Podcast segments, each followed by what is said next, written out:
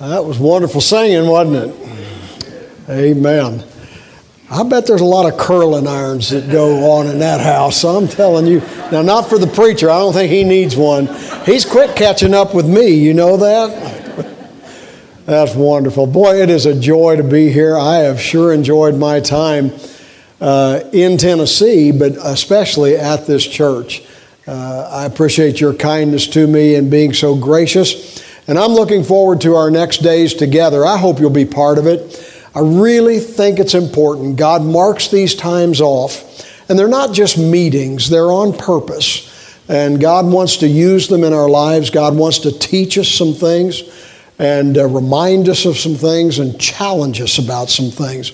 So I pray that you'll mark it off on your calendar. It's just uh, today, Monday, and Tuesday. But I believe God could really use it if we'll have open hearts and open minds to Him. Take your Bible, if you would, and turn with me to Psalm 89. Psalm 89.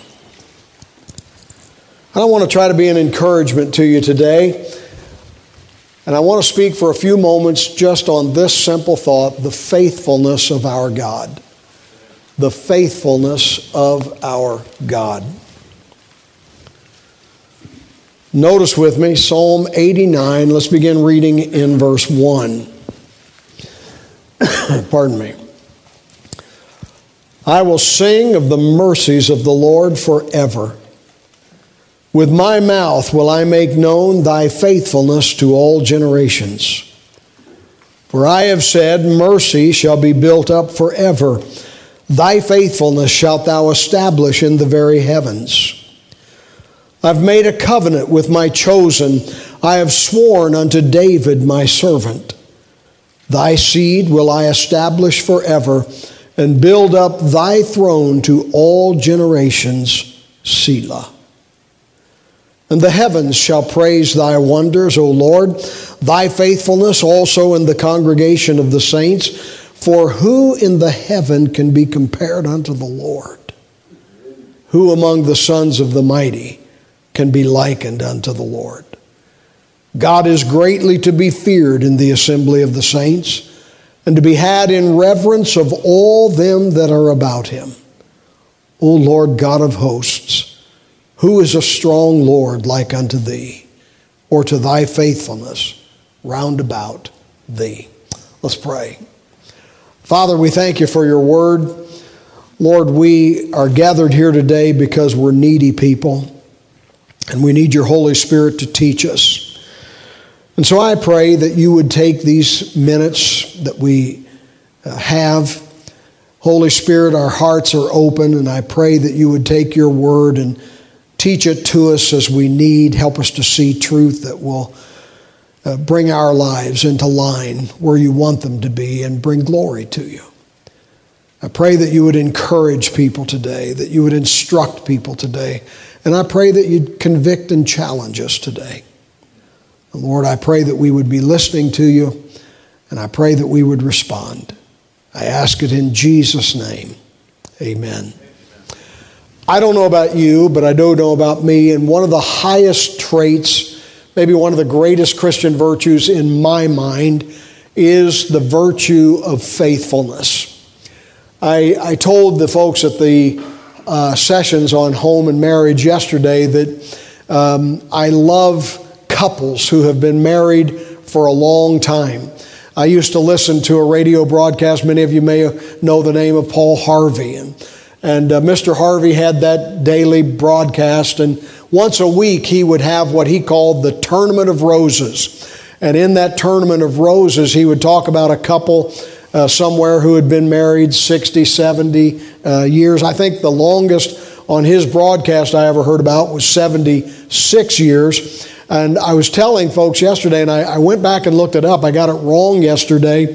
Uh, the couple that I mentioned yesterday were D.W. and Willie Williams.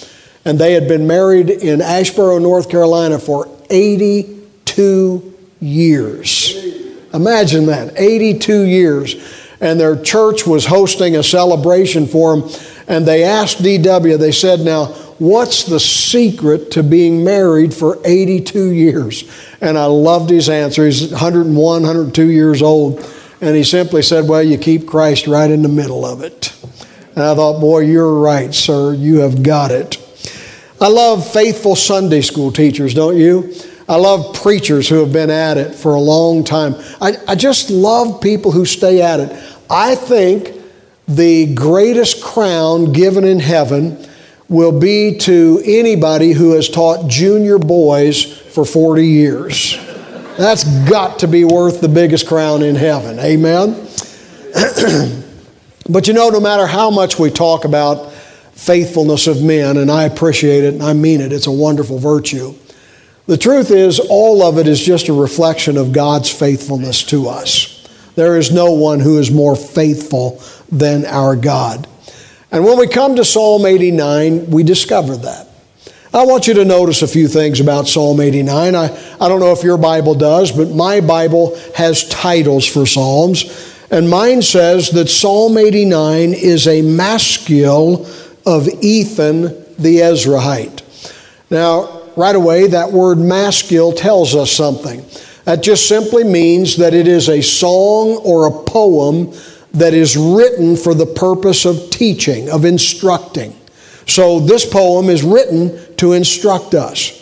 Now, when I see that name Ethan the Ezrahite, I know something about him. I know that because he is an Ezrahite, that's his clan, he is from the tribe of Levi. And so Psalm 89 is a psalm written to instruct, and it's written by a member of the tribe of Levi whose whole purpose in life was to minister in the temple and be priests and also to take care of the Word of God, to copy the Word of God, to study the Word of God, to read the Word of God. Now, not only that, but I know some things about Ethan. I won't take the time to turn there, but if we had time to look at 1 Chronicles chapter 15 and verse 17, we would see that Ethan is compared to Solomon in the matters of wisdom. Now, it doesn't say that Ethan is as wise as Solomon, but I'd suggest to you if you make the same verse as Solomon, you're a pretty wise guy. And so here we have Ethan, who is uh, a Levite writing a psalm that instructs. And then I notice this that in the first eight verses, I read this phrase four times. Look in verse 1 Thy faithfulness to all generations. Look in verse 2 Thy faithfulness shalt thou establish. Look at verse 5 Thy faithfulness also in the congregation of the saints. Look at verse 8. Or to thy faithfulness round about thee. And so, here's a psalm written to instruct by a Levite who is a very wise man. By the way, I looked up the name Ethan. You know what it means? Permanent, constant. So here's Ethan writing this psalm, and he's writing it to instruct us. And though I'm not the brightest bulb in the package, when you talk about thy faithfulness four times in the first eight verses, I get it. This is a psalm to instruct God's people about this fact God is faithful. Now, I could understand it if this psalm was written when David was the king because David was the sweet singer of Israel. David was the man who was a man after God's own heart. David, so many victories. And, and I could understand as that kingdom was growing, the people would see and they would understand hey, our God is faithful. But it wasn't written when David was king. I could even understand it if it was written when Solomon was the king. Because under Solomon, boy, the cities were built and, and the, the borders were pushed to the broadest they had ever been, and libraries and, and great things were being done. But it wasn't written when Solomon was king. You know when it was written? After Solomon's death, when his son Rehoboam became king, and he so unwisely took the counsel of young men and refused the counsel of the elders who wanted him to reduce the burden on the people of Israel and that they would love him and serve him. He turned away that counsel, heeded the counsel of young men, and increased the burden on the people, and the kingdom was split Jeroboam came back and took 10 tribes, moved them north, and they became known as Samaria or Israel. And here's the great kingdom of David and Solomon, now under Rehoboam, just two tribes, Judah and Benjamin, known as Judah. And it's in that time when everything seems to be lost, when everything seems to be gone and destroyed, that God speaks into Ethan's heart Ethan, I want you to remind my people that even when it seems like everything is gone, I have not forgotten one promise, and I am faithful to my people. I don't know if you've noticed it, but the world's had a tough year. Man, I'm telling you, I, things have changed in our country.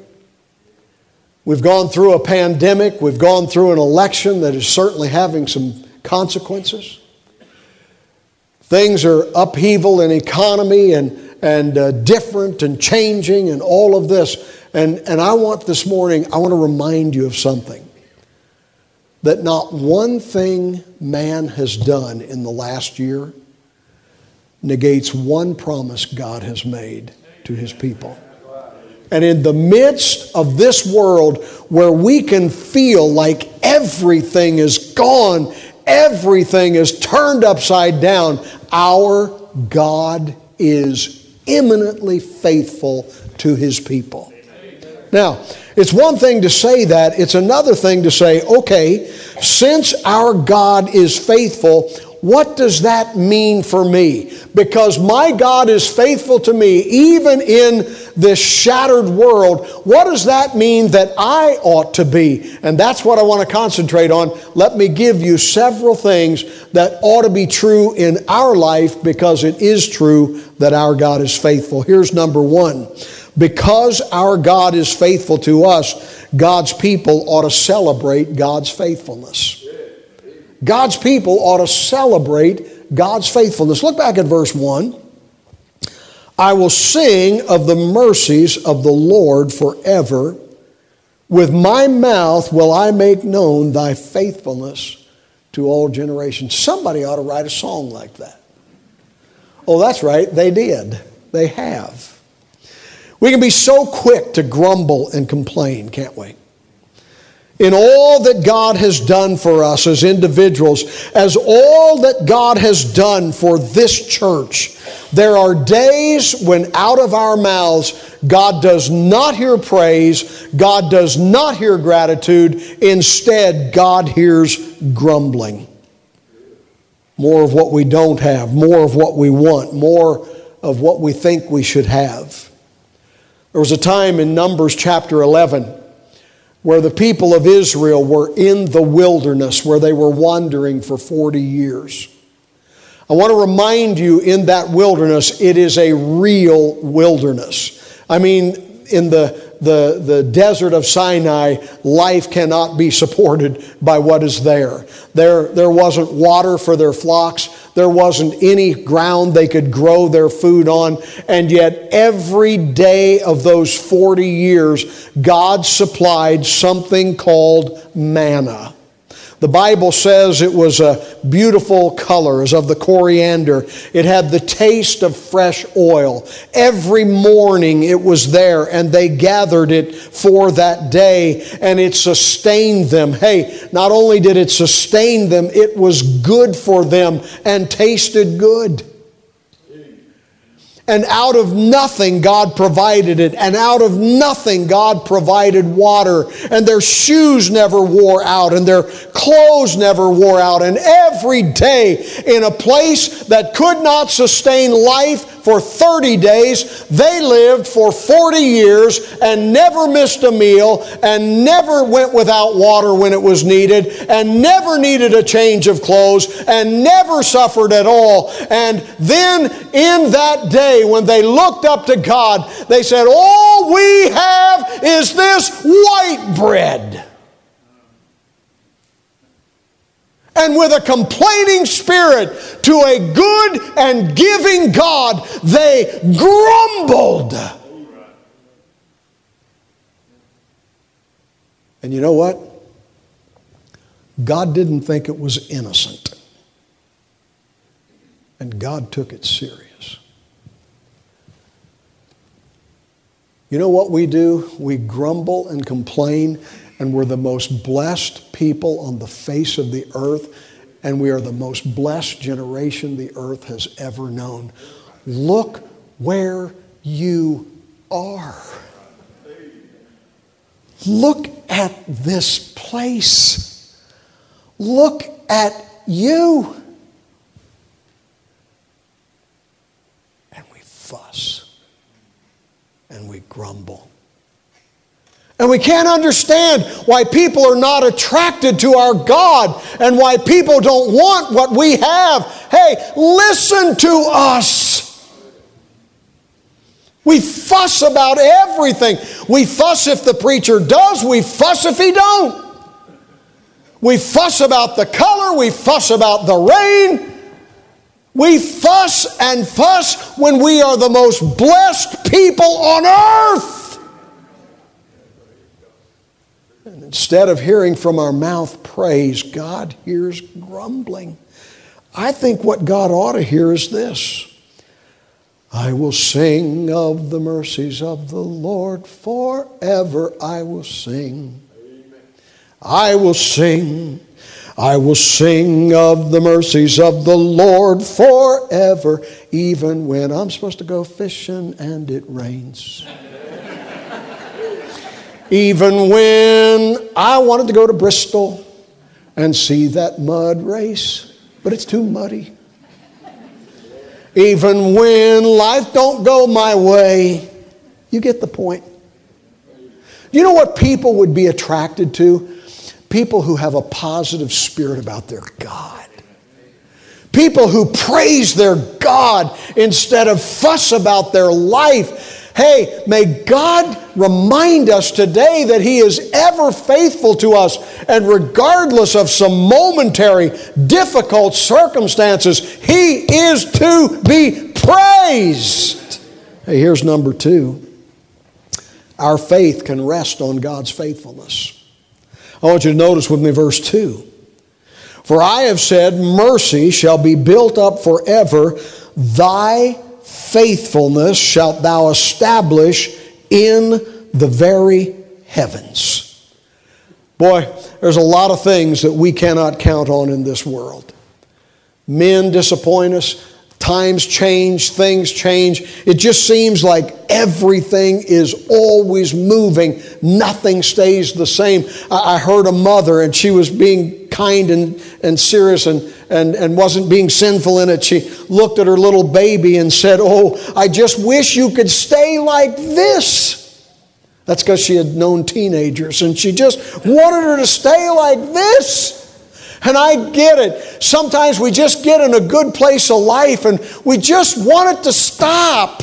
We just wanted to stop moving. We just wanted to be here now, like it is. This is what I like. This is what I'm comfortable. This is what I want. But it keeps moving.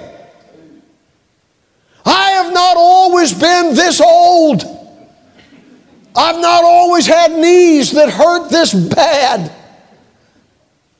You say, Preacher, what are you saying? I'm telling you, you're on that journey too because life keeps moving. It keeps moving. It keeps moving. And the circumstances keep changing. And sometimes, my fellow friends or believers, that can just grab a hold of our heart and discourage us.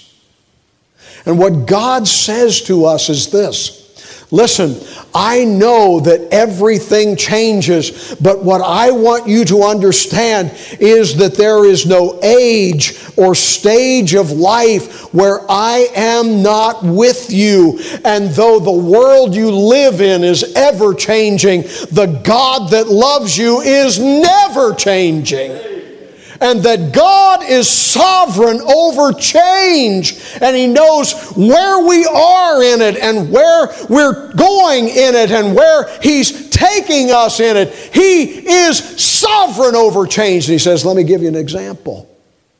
He said, I've established my faithfulness in the heavens.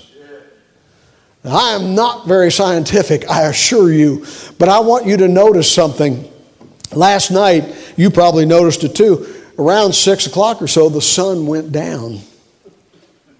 Now, this is going to shock you, but this morning it came up. You wait another 10 or 12 hours, it's going back down again. Say, preacher, you are an amazing scientist to know that. No, but I'm telling you this it's not by accident. God put this earth spinning around this sun because God wanted to remind us of something that He is sovereign over change. He is the one that set the day. He is the one that sets the night. He is the one that determines the time of spring and then summer and then fall and then winter because God is sovereign over change. And though things do change, He doesn't and He is in control of it all. And so we find ourselves in a difficult spot and one of our thoughts is, oh no, Lord, oh no, it's all changing, it's all changing. And God says back to us, yes, but my compassions fail not. They're new every morning and for every event and for every circumstance because great is my faithfulness. I'm going to sing one more time. I promise I won't sing after this. But I love how the songwriter put it. Listen to this summer and winter, springtime and harvest, sun, moon, and stars in the courses above. Join with all nature in manifold witness to thy great faithfulness, mercy, and love. Join with me. Great is thy faithfulness. Great is thy faithfulness. Morning by morning, new mercies I see. All I have needed, thy hand hath provided. Great is thy faithfulness, Lord, unto. Did you know that God knows where you are? Did you know that God knows what you're going through?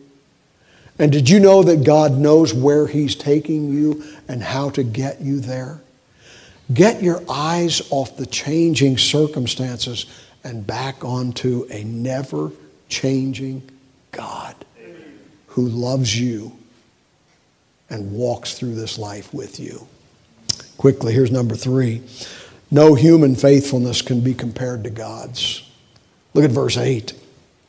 Oh, Lord God of hosts, who is a strong Lord like unto thee, or to thy faithfulness round about me, about thee? Well, there are faithful men and women I've been privileged to know and serve with all through the years. But you and I need to be very careful that we do not put our trust in men, for the best man, the best woman can fail. But God will never fail us. He can be trusted in every circumstance. Now, let me tell you what I know about churches. I know that there are people in this room who have been genuinely hurt by some other believer. Genuinely. And if we're not careful, we can allow what some other believer has done to us, we can transfer that to the God who has never done anything but love us.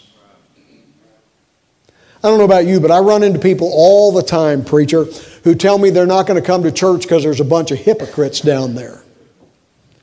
Well, la dee da, I'm one of them. You let a hypocrite keep you out of church, you're in trouble. Amen. I, one of the things I do since I've retired from pastoring is when I'm in town and my wife goes to the grocery store, I love going to the grocery store with her. She does not love it when I go. But I love going, and I my job is to push that cart, and and and we go to the only the best stores. We go to Walmart, and going to Walmart, I look forward to that moment. I'm a people person. When I go to Walmart, there's somebody there in a blue vest with a yellow smiley face, and their job is to make me feel good about being at Walmart. And they're supposed to greet me and say, Welcome to Walmart. Well, Several weeks ago, I was pushing the cart dutifully behind my wife, making sure I didn't hit her in the heels. And I walked in that door. I spotted her. She was there with a blue vest, a yellow smiley face. Our eyes made contact, and she turned and walked away and did not greet me. I will never go back to Walmart stinking hypocrite with a smiley face didn't greet me. I'm never, hey, I don't go to Walmart to feel good about me. I go because the peanut butter's cheaper. And I don't go to church because I need somebody to feel, make me feel good about me. I go to church because there is one to be worshiped who has never failed me. Get over it and stop using the failure of some other believer to keep you and rob you from the privilege of worshiping the one who loves you and has never failed you. Here's number four God will be faithful to you. Look at verse 24. But my faithfulness and my mercy shall be with him, and in my name shall his horn be exalted. Now, that's a strange verse, and it'll take a little bit of unpacking to understand. God made a promise to David, and God's promise to David was that one of his lineage, of his line, would sit in perpetuity on the throne in Jerusalem. But now the kingdom is, is shattered. And now it looks like everything is ending. It's all going to be over. But what God is saying to David is, I don't make promises and have them not come true.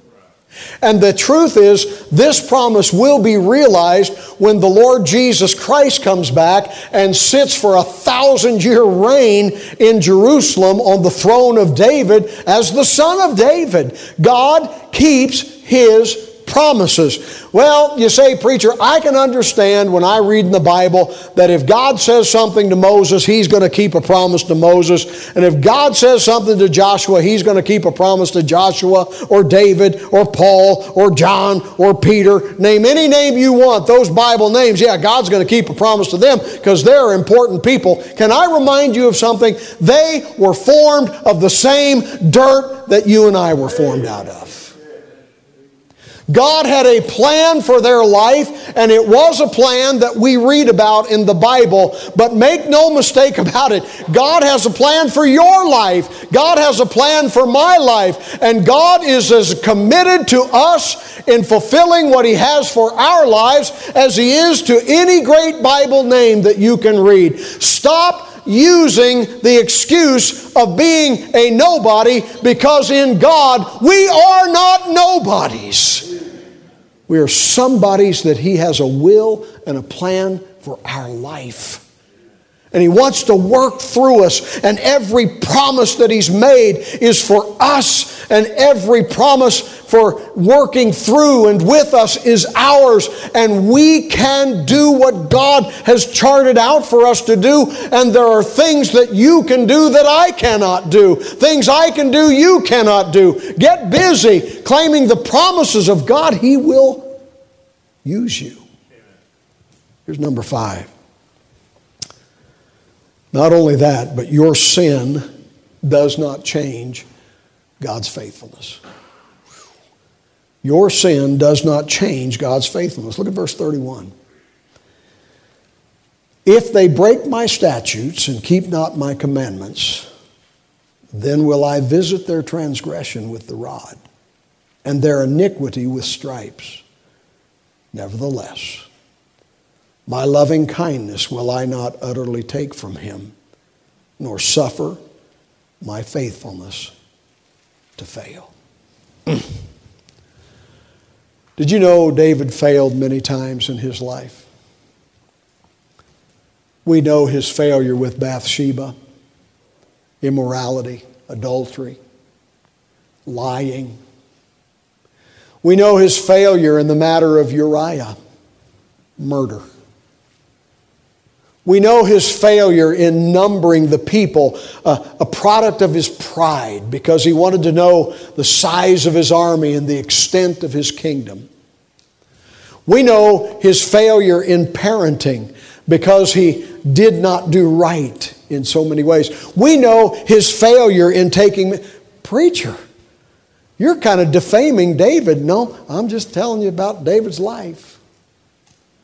And then you're going to turn around and call him the sweet singer of Israel, and you're going to call him a man after God's own heart. That, that just can't go together. Hey, be careful because you're a sinner too. You know what God is good at? God is good at convicting his people of their sin and their failures and restoring them to use. That man, David, did he do those things? Yes. And God did exactly what he said. He would chastise him, he'd bring stripes to him, and he sent Nathan, that prophet, to that house. And you know what David did when he was confronted with his sin? He got it right. When he numbered the people, was there consequences? You bet. You know what he did? He got it right. He was a man like you and I are. And yes, sir, we blow it. And some of us want to sit and stew in our failure and say, Oh, I could never serve the Lord. Get over yourself and get right with God, and He'll restore you. Sometimes we have the picture of God as a God up there with a thunderbolt and lightning just waiting for us to fail. Oh, there's Ed. Oh, he's so close to failing. I hope he fails. I hope he. Boom! You know that is not who God is? You know the picture of God? He sees that son who took the blessing that he should have used for good and he took it down to the far country and he wasted it on riotous living. And when the money was gone and when the fun was gone, all those friends who had just seemed to love him so much deserted him, and he found himself working on a hog farm and eating what the hogs ate if there was anything else left. And, and I love how simple the Bible is. The Bible pictures that kid sitting in that hog pen, and the Bible says he came to himself. He said, What? Am I doing here?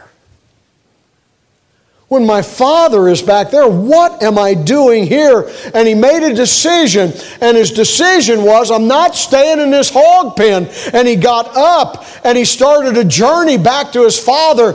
And listen, he did not know what his father's reaction would be. He didn't know if his father would have a doubled fist and punch him in the face. He didn't know if his father would say, You're not welcome back here. But oh man, what a shock and surprise it was when he got close to home. He saw his father, and this is what he saw. His father with arms wide open, saying, Let's work it out. Let's get it fixed. I had a man come to the altar one day, and I was up on the platform and I saw him do this. And of course, I'll come down. I thought he wanted me to pray with him. And I got down there and he said, uh, Preacher, I shouldn't be here. I said, Well, what do you mean you shouldn't be here? He said, Oh, you've preached on that subject seven times over the last 10 years, 15 years. I've come to this altar seven times. Told God I wanted to get it right. I wanted to do different. And I leave this altar and I say I'm going to do different. And preacher, sometimes I make it a month or a day or a week, and sometimes I make it a year, but here I am. I shouldn't be back here because now I've failed again and you've preached on it again and I'm convicted again, but I shouldn't be here. I said, Let me tell you something. Remember what God told Peter? How many times should we forgive it? Well, seven times 70. Say, you got 492 left. No. I said, God's not trying to give us a count of 490. What God is saying is this I know you're dust. But if you'll come, if you'll come and ask for your heart to be cleansed, if you'll come confessing, if you'll come wanting to be restored, I will restore you. I'm in churches all the time and I meet people all the time who justify their not serving the Lord because they failed before. Stop it. Stop it. God can use you. God can restore you. You can know the joy of your salvation. You can be used of the Lord. But you got to be honest with God. And you got to confess what you did and what it brought to your life and ask God, will you restore me? And He will. One last thing, and I'm done.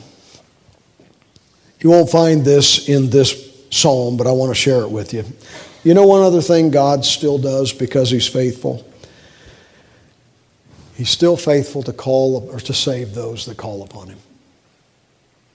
I gave my testimony in the in the Sunday school hour. I won't re-give my testimony, but it's so closely tied to Romans chapter 10 and verse 13. For whosoever shall call upon the name of the Lord shall be saved. My mother had taken a Bible and underlined that Bible verse in red ink. When I was under conviction because a soul winner had talked to me, I, I turned and saw that verse. And, and man, I prayed such a deeply theological prayer. well, how much do you have to know that to be saved? Well, it, you have to know you're a sinner and you have to know that Christ loved sinners and died in your place. There with my sofa as my altar, all by myself, 8429 Flamingo Lane, Cincinnati, Ohio, 1975. I said, Lord, if you can save somebody like me, I'm calling on you. I know I need it. Will you save me? And not because I prayed a beautiful prayer and not because I was worth saving, but because God is faithful to do what he says he will do. God saved me. Whew. I went down a sinner, came up a saint. God changed my life. And I'm telling you, if you're here today and there's never been a time in your life where, under the convicting hand of the Holy Spirit, you have understood that you are a sinner and by yourself you can't undo it, you can't make it better, you can't change it, there's nothing you can do, but you can come to the Lord and say, Lord, I know you died on the cross for sinners, and I is one.